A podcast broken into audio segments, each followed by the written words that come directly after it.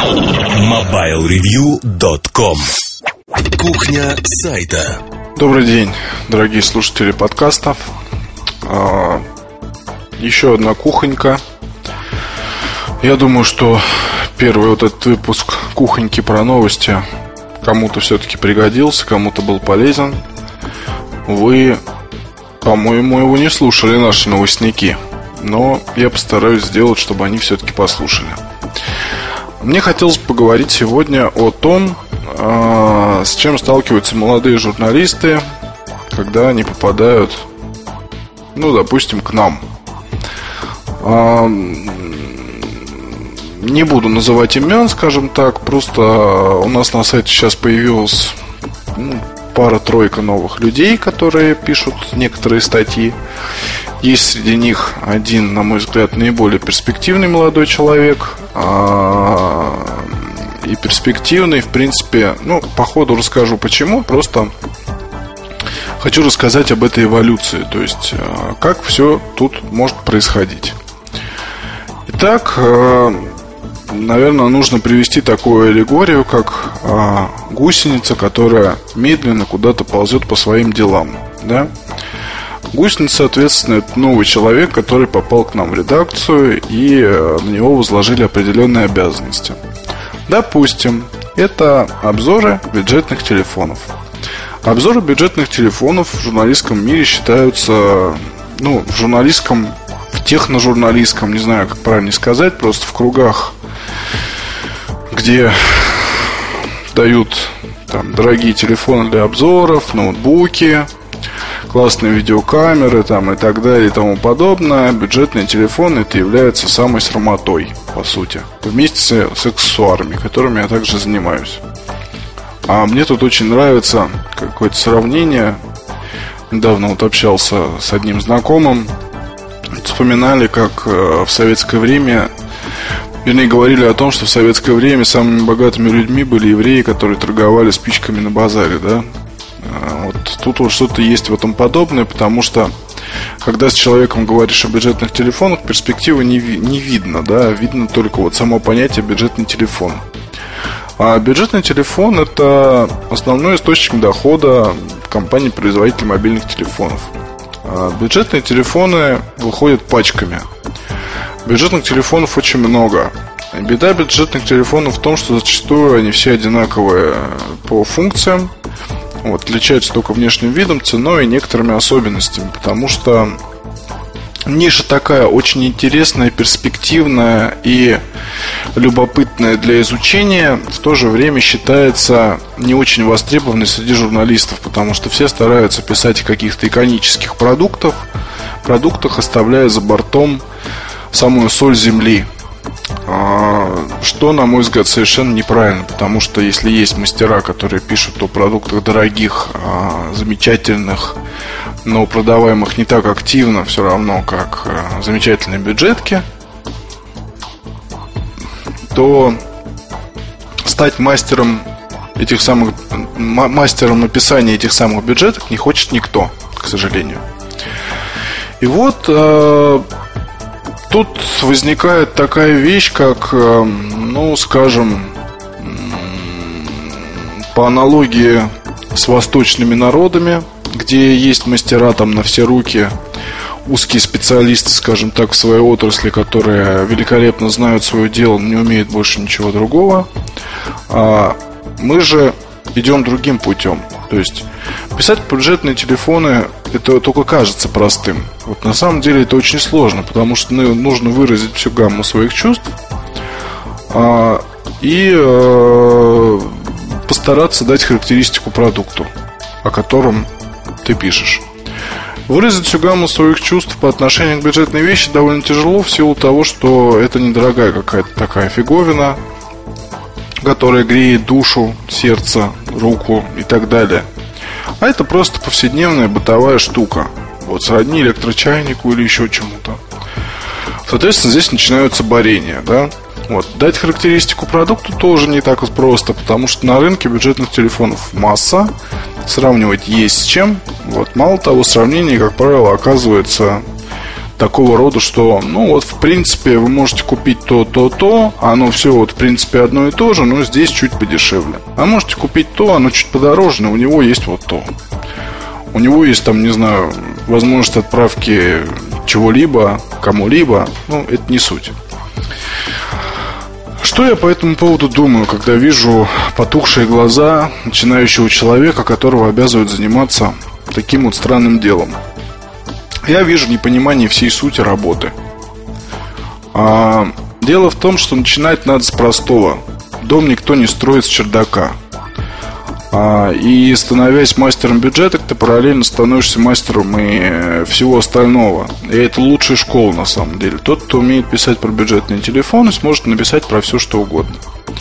А, вот, скажем, сейчас в работе с одним из авторов я столкнулся с тем, что ну, человек был абсолютно не подготовленным ни к чему. А, я имею в виду вот именно журналистику. А, обучение было крайне простое. Была поставлена задача читать как можно больше обзоров. Ну, банально, там, не знаю, прочитать весь сайт Mobile Review. А, запомнить то, что там, не знаю, какие-то, ну, по формату какие-то вещи, да, то, что надо делать, а потом просто взять и написать. А, посмотрел, взял, написал. Окей, что вышло? вышел достаточно банальный обзор, который, на мой взгляд, не был бы интересен никому. А, и первый этап написания занял ну, где-то 2-3 недели. Что было сделано? Текст был вычитан, отправлен на дописку. Через неделю был получен дописанный вариант, уже более лучший. Но, тем не менее, в нем не хватало главного. Начались попытки выдавить главное из человека, чтобы он еще раз почитал весь сайт Mobile Review и, соответственно, это самое главное рассказал. А где-то через неделю получил еще один текст, а тем не менее все равно главного не увидел. А чего я не увидел? Да, и что вот это вот оно самое главное. А, сейчас а, складывается такая ситуация, что читатель, он зачастую он, конечно, ходит читать э, про вещи. Ему нравится читать про вещи, там, не знаю, подтверждать свои собственные ожидания или опровергать их. Дело не в этом. Дело в том, что все чаще ходит э, читать определенного автора. То есть есть определенные бренды, скажем так, бренды, брендолюди, да, к которым э, вы обращаетесь за советом, за смехом, за какой-то информацией справочной или несправочной, за за просто так, чтобы почитать, получить удовольствие, но бренда люди есть. Бренда люди создаются не просто так, их отличает собственный какой-то стиль, собственные фишки в написании. А, их отличает то, что они не боятся показывать свое мнение, свое отношение к тому или иному явлению. То есть, э, если мы говорим о а, написании каких-то новостей, то здесь свое мнение показывать каждый раз это довольно тяжелый труд, и не все себе могут позволить. Но что касается статей, то это абсолютно так.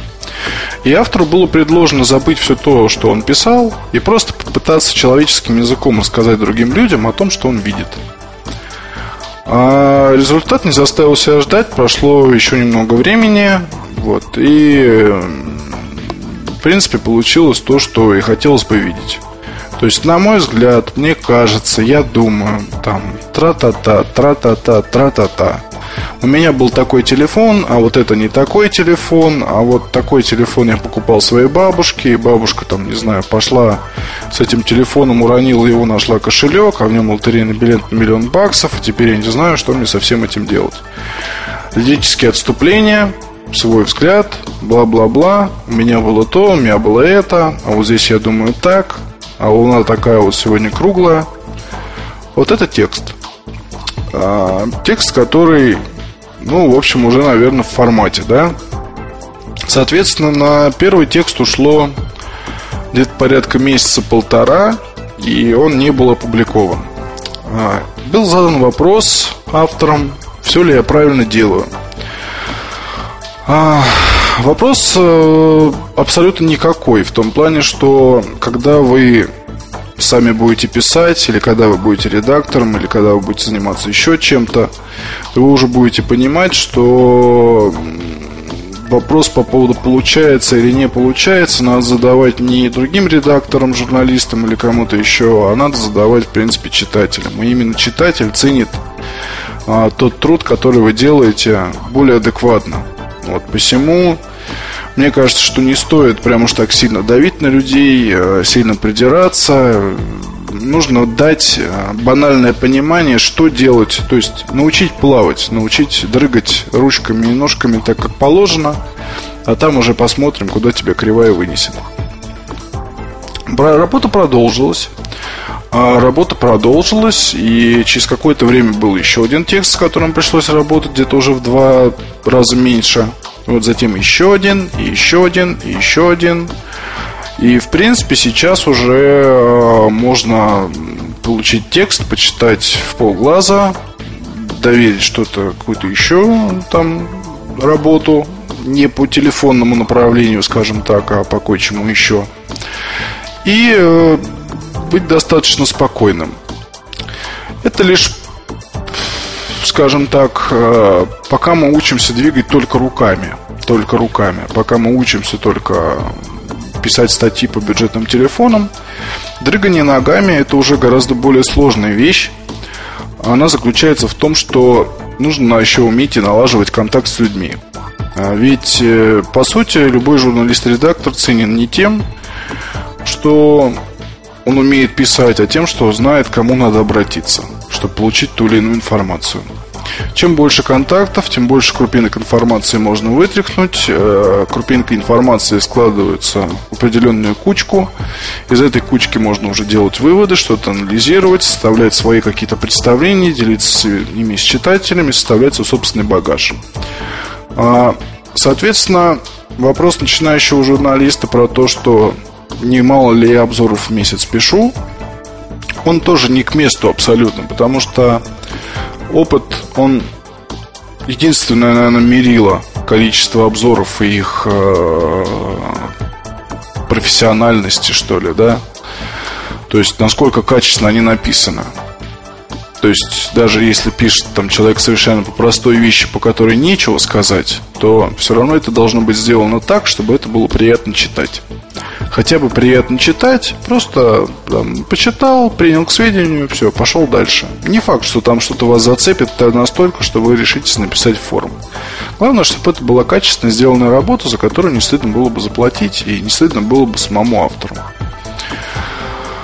А, немаловажный, конечно, аспект это вот приучение к общению с представителями компании. То есть э, здесь уже нельзя так человека просто взять и бросить в пруд. Здесь обязательно все начинается с того, что добрый день, меня зовут так-то, так-то, ваш контакт мне дал тот-то, тот-то. Я хочу получить то-то, то-то. Здесь такое вот посредничество получается.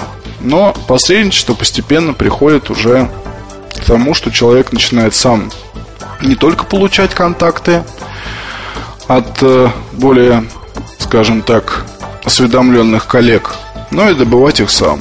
Вот что я, в принципе, наблюдаю уже потихоньку.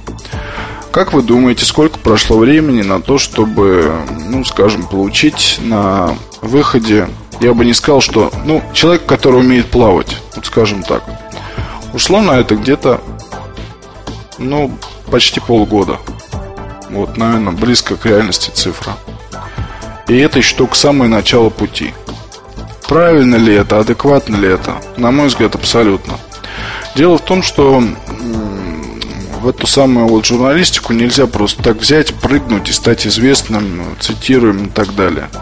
Банальность, но как только вы сами начнете писать какие-либо тексты и куда-либо отдавать их, у вас сразу же возникнет мысль, насколько все это имеет э, значение, насколько это важно, насколько это интересно и ценно. И тут спасает только обратная связь. Обратная связь с читателями, она выражается и в письмах, и в отзывах на форуме, и еще где-то. И только так можно, можете вы оценить свой труд. Если вы из года в год корпеете, а за это время не получили ни одного письма, то значит, что вам надо что-то в жизни менять. Ну, корпейте над статьями, что-то там пишите себе такое. это уже, на мой взгляд, неинтересно. Интереснее, когда чем-то ты все-таки ум кому-то взбудоражил. А, к чему надо быть готовым, если вот вдруг вы когда-нибудь задумаетесь над тем, чтобы стать тем самым журналистом? Какой, наверное, самый главный экзамен? Я вам скажу, что это стрессоустойчивость.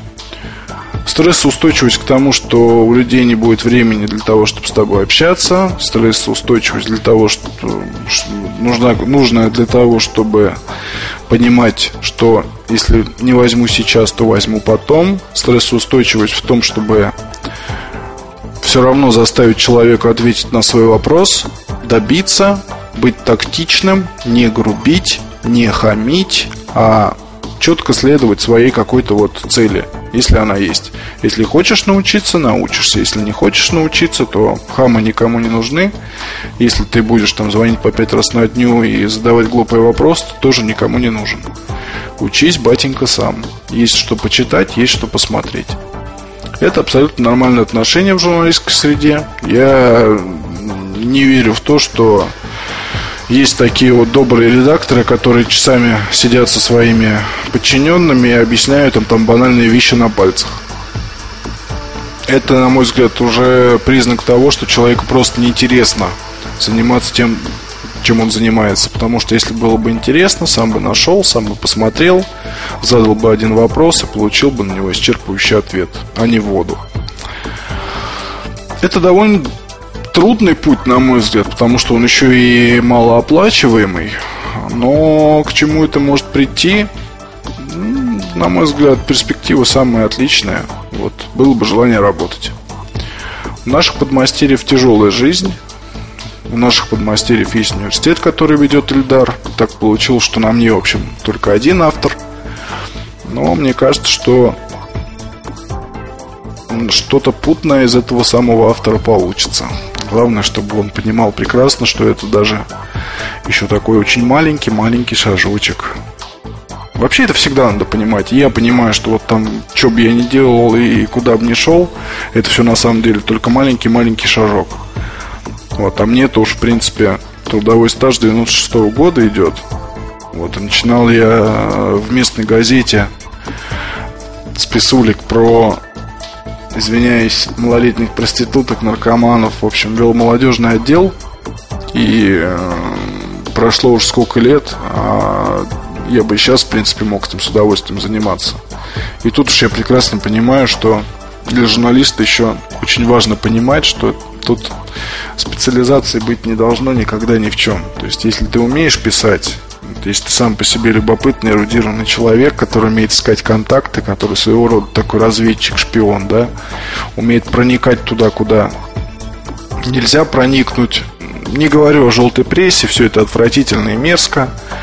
А, проникать я имею в виду в информационные недра, да, то есть доходить до чего-то своим умом, исходя из какой-то полученной аккуратными путями информации. И вот это вот чувство победы какой-то, оно дает силы и жить, и творить, и совершенствоваться и так далее.